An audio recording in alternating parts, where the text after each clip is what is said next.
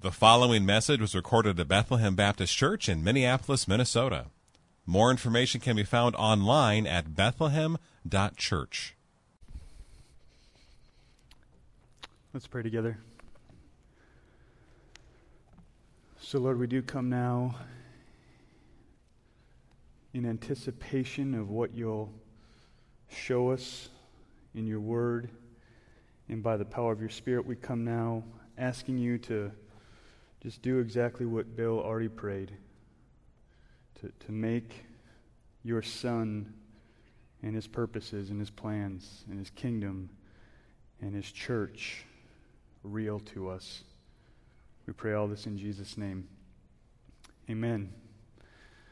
Well, here we are in the third week of Advent, and as we've been looking around our neighborhood and we've been uh, remembering this season, there is something beautiful in the midst of December where it gets very dark very early, and when you wake up and it's still dark, as Nick was noticing on our drive in today to his chagrin, that you can see Christmas lights, right? There, there's light shining in the darkness, and there is something beautiful about light shining in the darkness.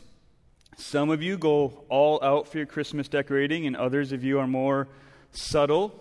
But we can all agree that there is something a little bit compelling and attractive about all of it. So, our family has this tradition every year where we plan out this great Christmas day, and then everything kind of gets messed up, and at the last minute, we rush out and we see Christmas lights together. So, we we grab hot chocolate, we grab candy canes, and then what we do is we just drive around the neighborhoods and we try to explore new neighborhoods every year just to look at lights. And we just search for the most beautiful lights in the neighborhood. And there's just a lot of, hey, go down that street. Hey, I want to see that. Hey, there's a, a huge blow up Santa doll. That's crazy, right? And so we're just searching for beauty.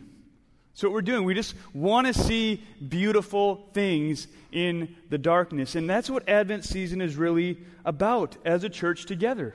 We're searching for beautiful and compelling light in the midst of the darkness of our day. Luke, the author of the book of Acts, wrote in Luke 179, here's what he said that Jesus would come into the world as a baby to give light to those who sit in darkness and in the shadow of death, to guide our feet into the way of peace. In other words, mankind was in darkness. Jesus came to bring light.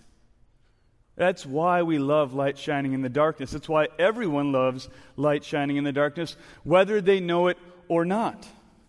Mankind was sentenced to the shadow of death, and Jesus came to lead us into the way of peace. So, in Advent, what we're after is hope in the true light, the King of Kings, Jesus Christ, who brings light of life flooding into the darkness of our death. The world has been dark with death since sin entered in Genesis 3. It's so easy to look around and go, What are we ever going to do in this mess that we're in now? But you read through the Bible, it's been messy for a while. And yet, in that same chapter, is really where Advent starts. Because in that same chapter, there was a promise that one would come and bring the light of life and crush sin and death for all who would trust him. And we saw this in our text even last week. Right? It looked like darkness had won when the Son of God, who entered the world laying in a cradle, had his life ended hanging on a cross. Can you imagine a darker moment for his followers, for the world, when, when this one who's supposed to come and be the Messiah, the Lord of all, is hanging on a cross? But Peter preached in this sermon that he rose again. He rose again to conquer death. Redemption from the slave yard of sin and into the family of God is available for all who will see their sin against King Jesus and simply repent. So, just the good news of repentance last week that all we do, having committed treason against the King of Kings and Lord of Lords, we don't have to work our way up morally, we have to prove our faithfulness, prove that we'll get it right next time, that we won't sin again until we just repent. What good news in this Advent scene. So let's just think for a moment about the, the light of redemption together, the beauty of redemption together. Here is the beauty of Advent and the beauty of the story of the Bible. We bring nothing to the table. Nothing. You bring nothing to the table of your salvation. We're born into sin. It is most natural to us to rebel against our Savior. How many of you had to teach your kids to sin? Like, you're just too righteous. Let me walk you into what it's like to sin. It does not happen. We're born into sin. And not only us, but as we look around us, there's sin and chaos everywhere. The world cannot save itself. And yet, the beauty of redemption is that before the foundation of the world, a plan was made to send the Son of God, the King of Kings, into the world to, to die for sins and be raised from the dead so that all who would turn from sin and run to him would be saved. That is the light of Advent. Is that your greatest hope in this Advent season? Is that bring you joy as you drive around and see the light shining in the darkness? Does it remind you that there is a light who has shone into your darkness? The one who said, Let there be light, has shone into your heart and revealed the glory of God in the face of Christ. And family, the good news is that not only has He shone into your hearts, but there's a day coming when He will calm and redeem the sin and chaos all around us and make all things new. That's what Advent is about. He's done this in me. He's come. I trust Him. He's died the death for my sins. He's been raised to life. I'm alive with Him, and He's coming again soon to make all things new. And we bolster ourselves in that hope during this Advent season. And today in our text, we get to see how this repentance and this redemption begins to work its way out in this new people of God. So let's dive in here. Point number one is the waters that welcome. Last week we saw Peter finish his sermon and he calls people to repentance. It was a serious word, right? They had rejected the life, death, resurrection, and ascension of King Jesus, and Peter just pointed at them and said, You murdered him.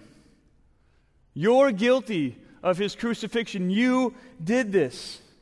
And the answer for their treason was repent.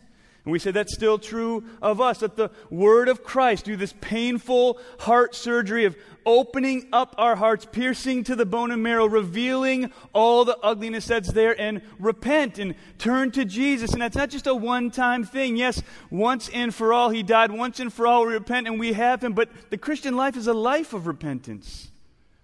I can't remember a day I didn't have multiple things to repent for in my life. So he says, repent. And then he says, be baptized. And so let's pick back up in verse 41 since we're good Baptists and look at the results of that sermon and that repentance and what is baptism all about. So look at verse 41 with me. It says, So those who received his word were baptized, and there were added that day about 3,000 souls. That is a miracle. The Holy Spirit, through the Word of God, cuts to the heart of 3,000 souls, works genuine repentance. They receive His Word, receive forgiveness, and they come into the family of God. Can you imagine being there? What a joyful mess has just been created in the church of God. Right? Now, why were they baptized? Why, why were they baptized? Why would Peter say, hey, repent and be baptized? Well, Peter tells them to be baptized because I think in the Great Commission, Jesus told him, go and baptize them. So we need then to ask the question about what's the significance of baptism? Why include this? It's not repentance, but he says repent and be baptized. So what I want to do is I want to look at that by answering two questions. Where does baptism come from? What's the symbolism there? And then, who is it for? Where does it come from and who is it for? So, first, where does this come from?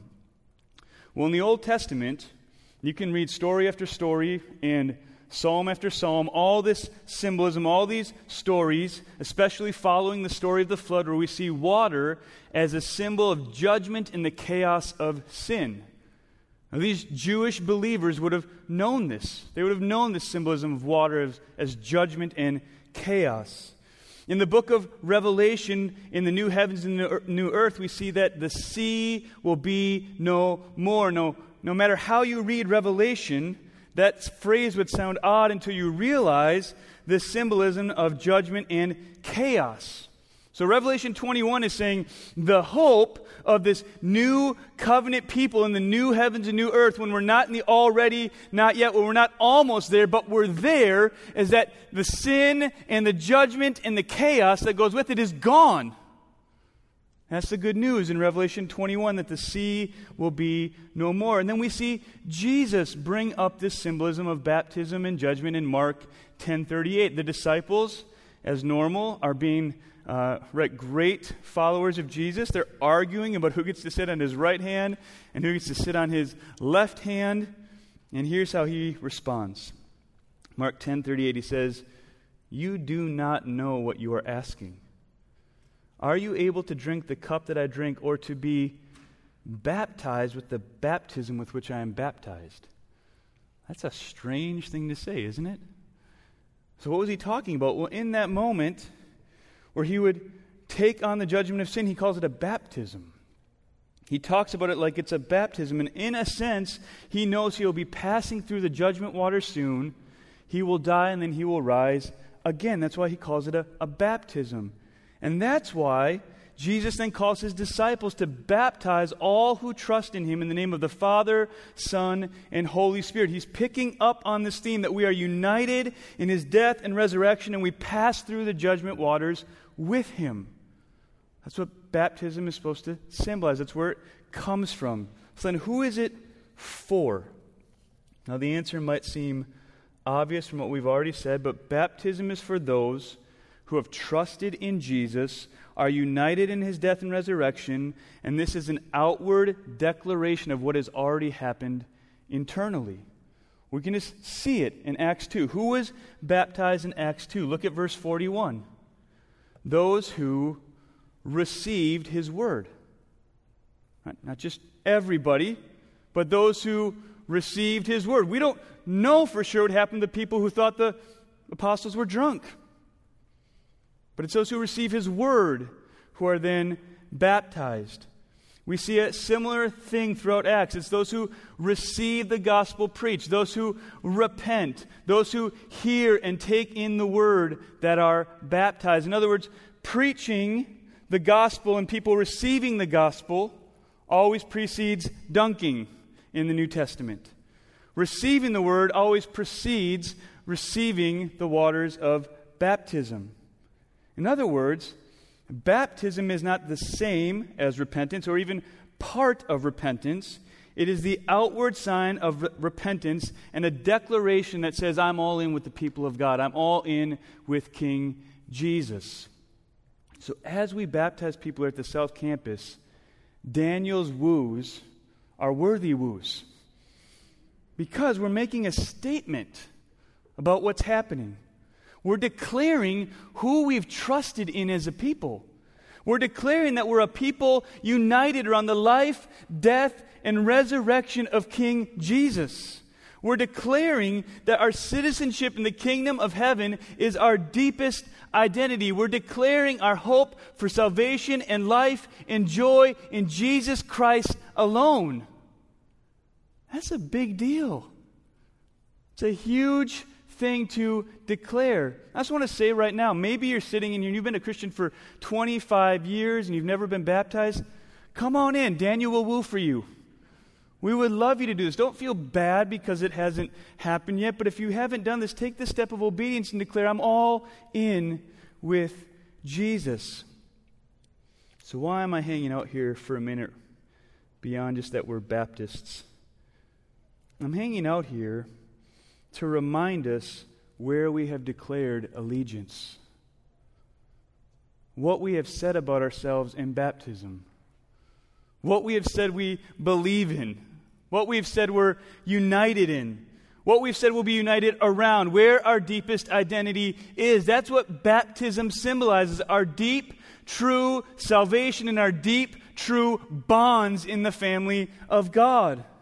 All centered around the death and resurrection of Jesus Christ. Pastor Daniel is right. That's what we say every week, over and over and over here. We preach, preach the same sermon over and over and over from different parts of the Bible because it's all about Him. And that's what baptism declares. Kids, I was thinking about how to help you get this, and I think we could compare it to how a, a sports team wears a jersey. Right? The jersey doesn't make them a part of the team. You're a part of the team before you ever put on that jersey. You, you practice and you work out together, or whatever thing you're a part of, where then you have to dress the same, right? It could be a school, it could be uh, a choir, it could be an orchestra, it could be whatever. But the jersey doesn't make you a part of the team. But when you put that jersey on, it says something to everyone around you.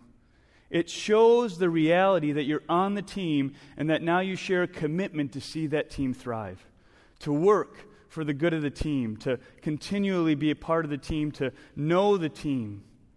And so, in other words, the waters of baptism here that we see in verse 41 are the waters that are saying, Welcome to the family.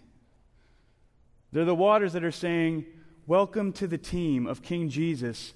And it's a commitment to help each other follow our King until the day he keeps his promise to return. So, baptism symbolizes that. That's why they were baptized.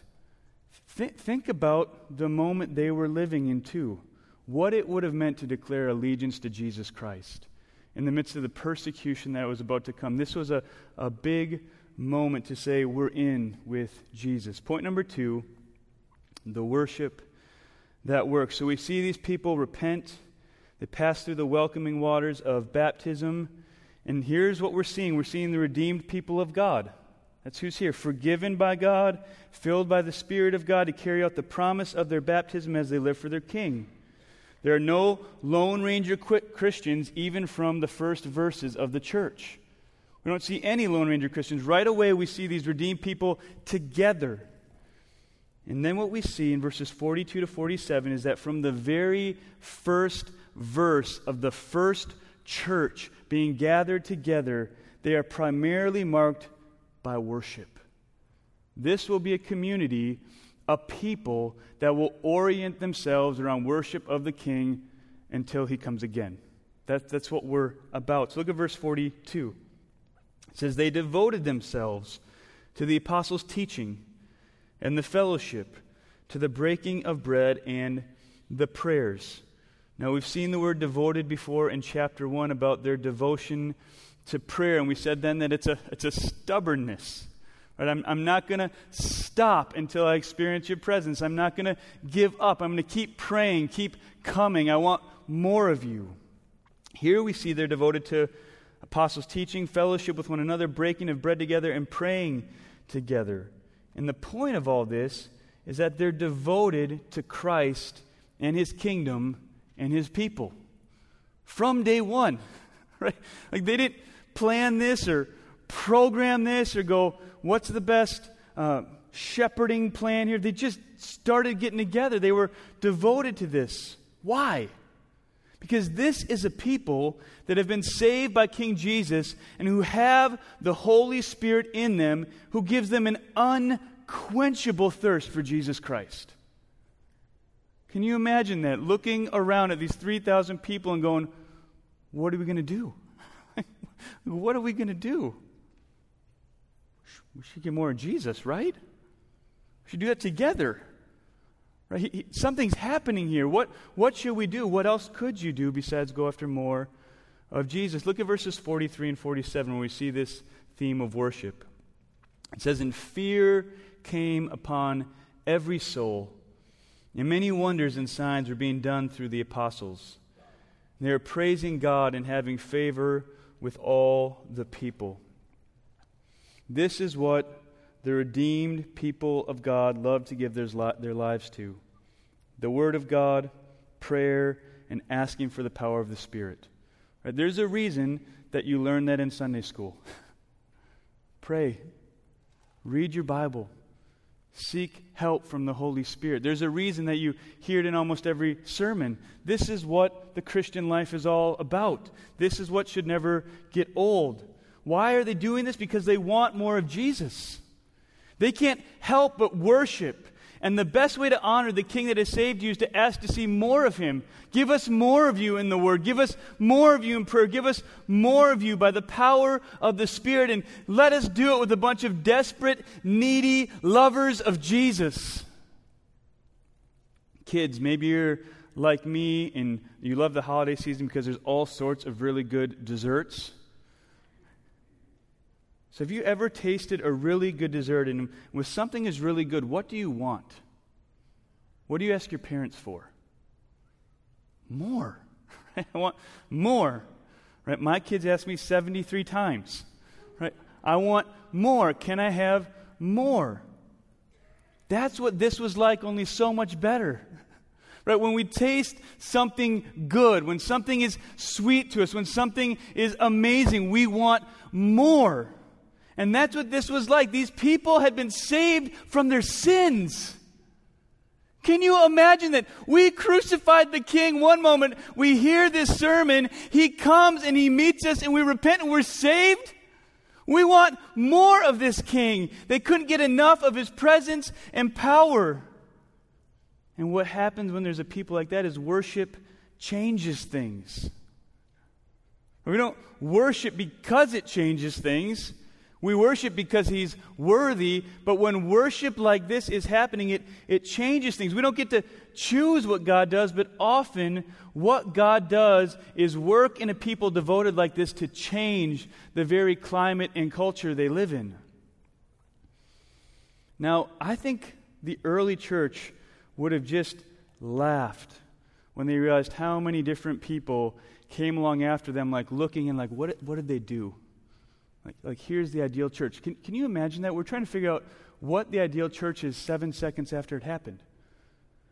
This was not a proud people It's like, follow us, do, do church like us, model church after us, right? Be careful that you, you do all the things that we did. This was a repentant people.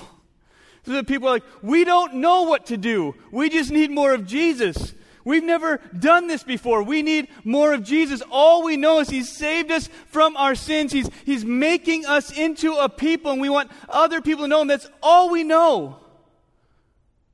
Maybe the lesson is we get, get back to that being all we know. Just need more of you. Need more of Christ. So, what did it produce? As repentance led to a people that led to worship. What came from this worship? Well, number one, it produced a holy fear. This can almost sound strange because they knew now that they had passed through the waters of judgment. So you'd think all fear was gone, but even later on it says they walked in the comfort of the Holy Spirit and the fear of God.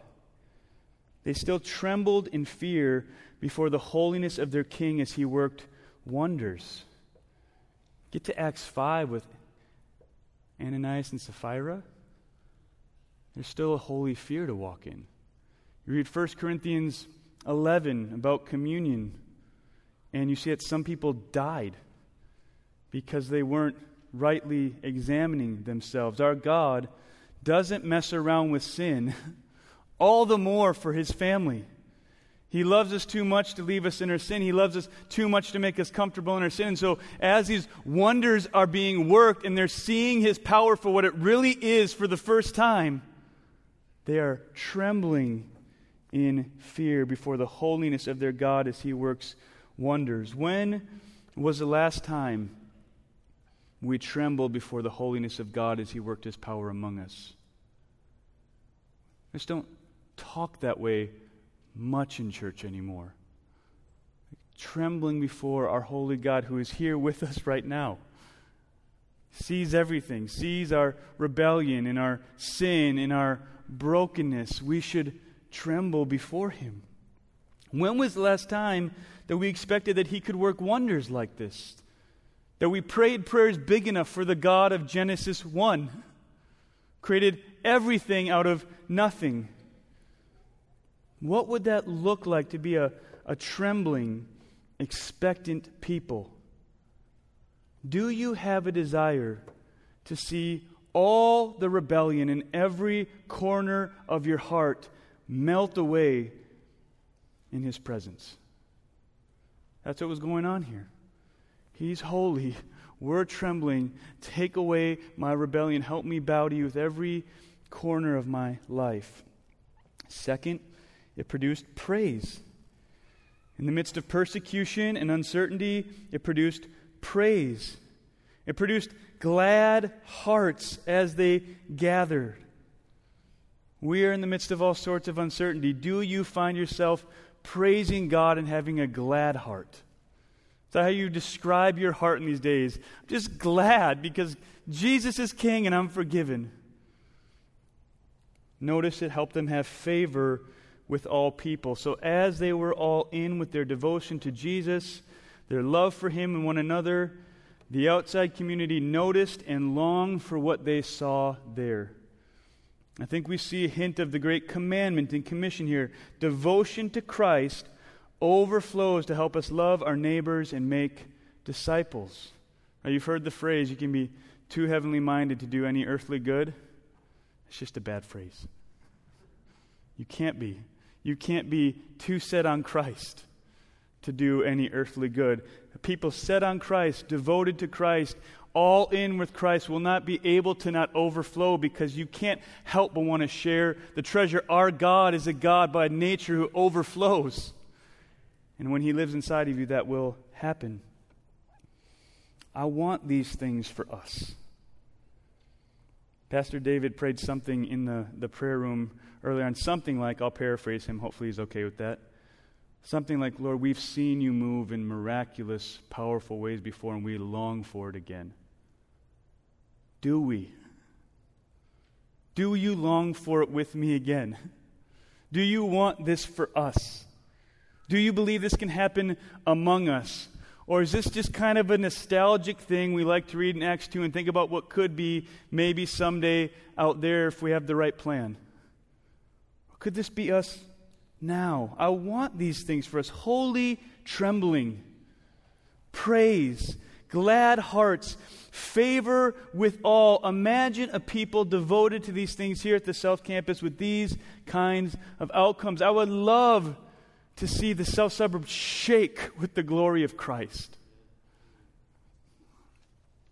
How can we take steps towards this? I just want to give you practical steps. We've been memorizing Romans 8. It's a way to be devoted to the Word. When we start 2021, we're going to memorize Acts 4 together as a church. We're going to give you a guide to that. Just want you to dive in with us. Be devoted to the Word with us. We've got a, a Bible reading plan that's available. Be devoted to the Word with us. Hop into our Wednesday night classes to be devoted to the apostles' teaching and prayer from nursery all the way to adult. This is what we're about. Love Jesus, know Jesus, be devoted to Jesus, pray to Jesus. I love our car rides home on Wednesday nights with my family where all my kids have heard the same story at different levels and we're just talking about Jesus together. Come and be a part of it. Come to worship every Sunday one way or another. Join us for Friday prayer, 6:30 a.m. or noon. Figure out a way to make it or set those sides of time yourself to, to go ahead and go after the Lord. Do this privately. Do this in your small groups. Do this in your Titus 2 groups. Do this at moms. Put your phone away and get on your knees this Advent season. Just want you to, to connect the dots with what we're seeing in Acts and what we're trying to set up for you here at the South Campus. That's the goal, to be this kind of people devoted to these things. Those who have repented and been welcomed into the kingdom by the waters of baptism are those who have an unquenchable thirst to experience more of his presence and power of King Jesus and to see others experience it with them. I mean, just, just think about what we're doing right now. We do it week after week. And we missed it when we couldn't do it week after week, didn't we? In this same way. But we do it week after week, and it can get old. We can forget what it's about. But could anything be more awesome than radically pursuing the presence and the power of the King together? Is there anything more awesome than that? going after Jesus together with other desperate, needy Christ lovers. I want this for us here. We have been redeemed. We're welcome in the family. We have the Spirit.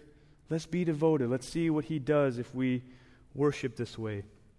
Finally, point number three the warmth that witnesses. This worship in awe and thankfulness and holy fear produced a family that radically loved each other. We see this idea of fellowship in verse 42. See fellowship there in 42. The next time we see this word is in verse 44. So read verse 44 with me. It says, And all who believed were together and had all things in common.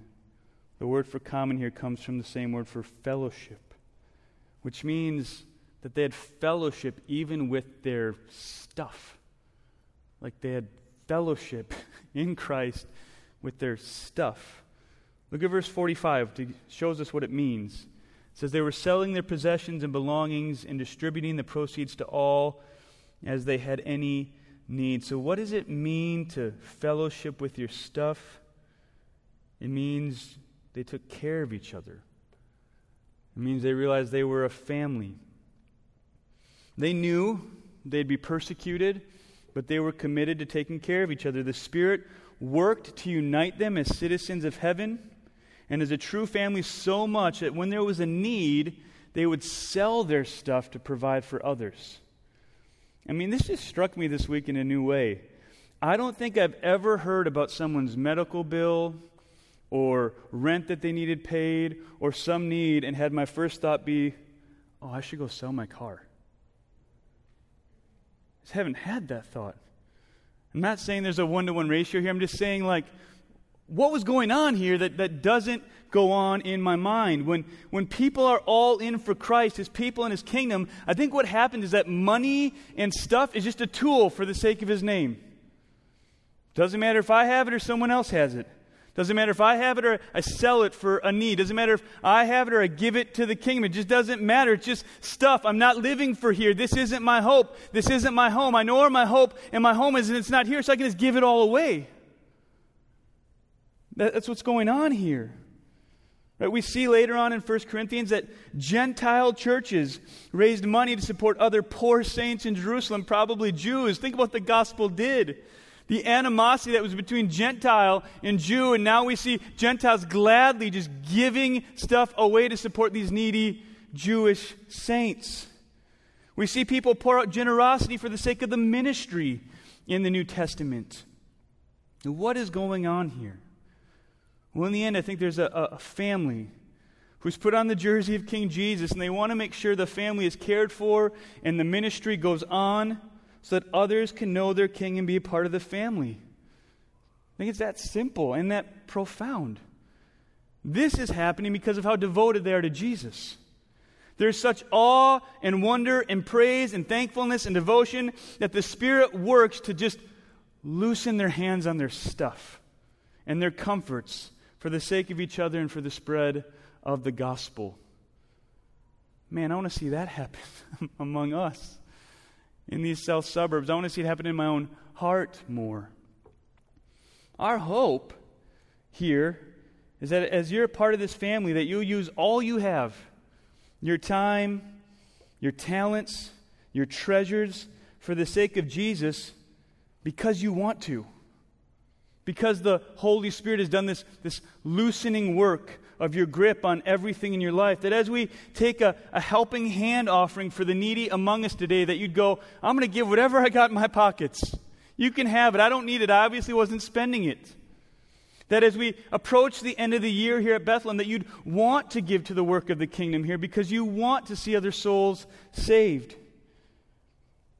Finally, notice in verses 42 and 46 this idea of fellowship and breaking bread. Most commentators think this refers to meals together, common meals together that also included the Lord's Supper, particularly when they were gathered as a bigger group. You can read all the different commentaries, there's all sorts of ideas, but I think the bottom line is that there was a gathering around the table that was marked by thankfulness and glad hearts together as a family.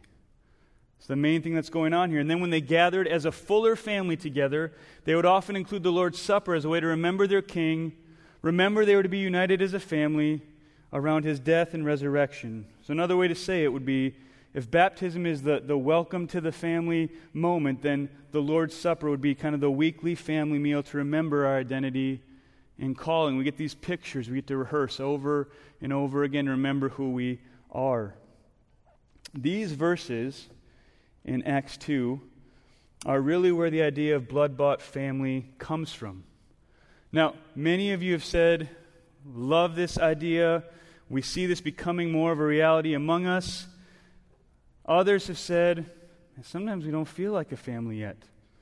Family has failed me in this way and in this way. Now just say, I get that. I didn't start saying it all the time because I thought we were awesome at it.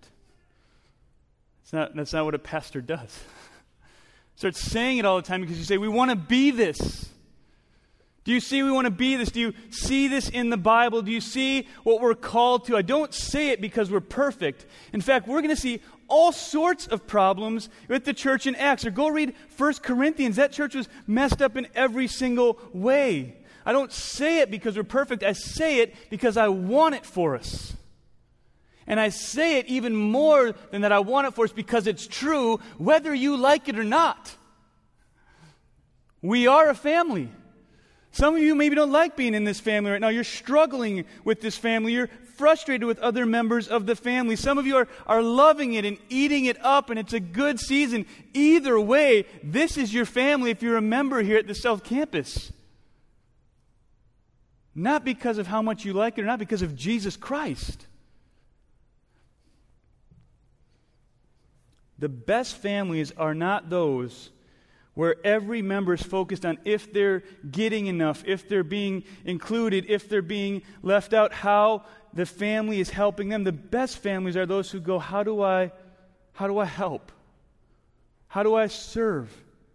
How do I love? How do I look for need? How do I move towards need? Whether I like it or not, you are my family. You're my family.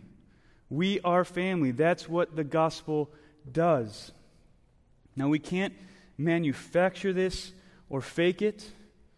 What we can do is be devoted to our King together and pray the Spirit starts to do this.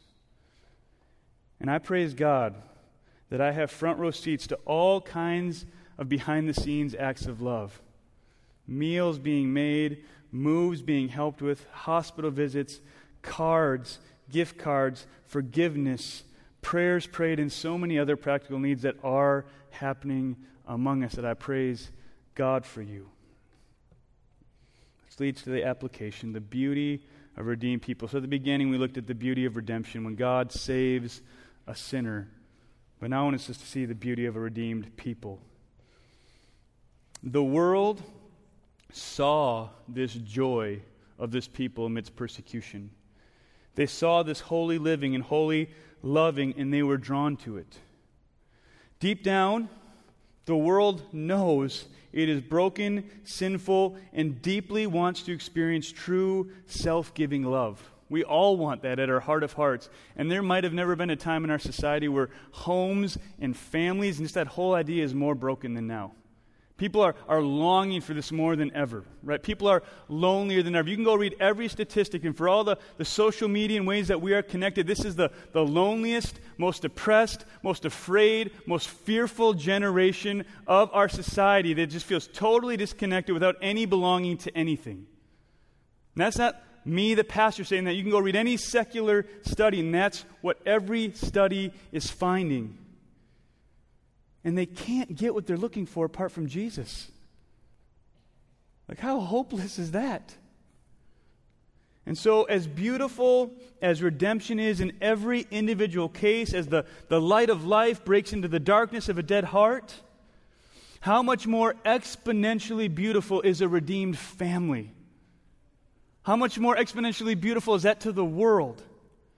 How much more beautiful is a, a family of people united around the most important things and devoted to the most important things in such a way that they love each other this deeply and serve each other this sacrificially? That doesn't happen anywhere else. How beautiful a family that acts out the gospel as they forgive each other, and they're patient with each other, and they give grace to each other, and they're merciful with each other. How beautiful a family that loves as they have been loved. Imperfectly, yes, but truly. How beautiful is a family that's alive, thankful, trembling before God, and therefore eager to lay down their rights for the sake of others. Man, it is easy to love people that agree with you. I love me a lot because I agree with me all the time. It is hard to love people and lay down my rights for those people that disagree with me.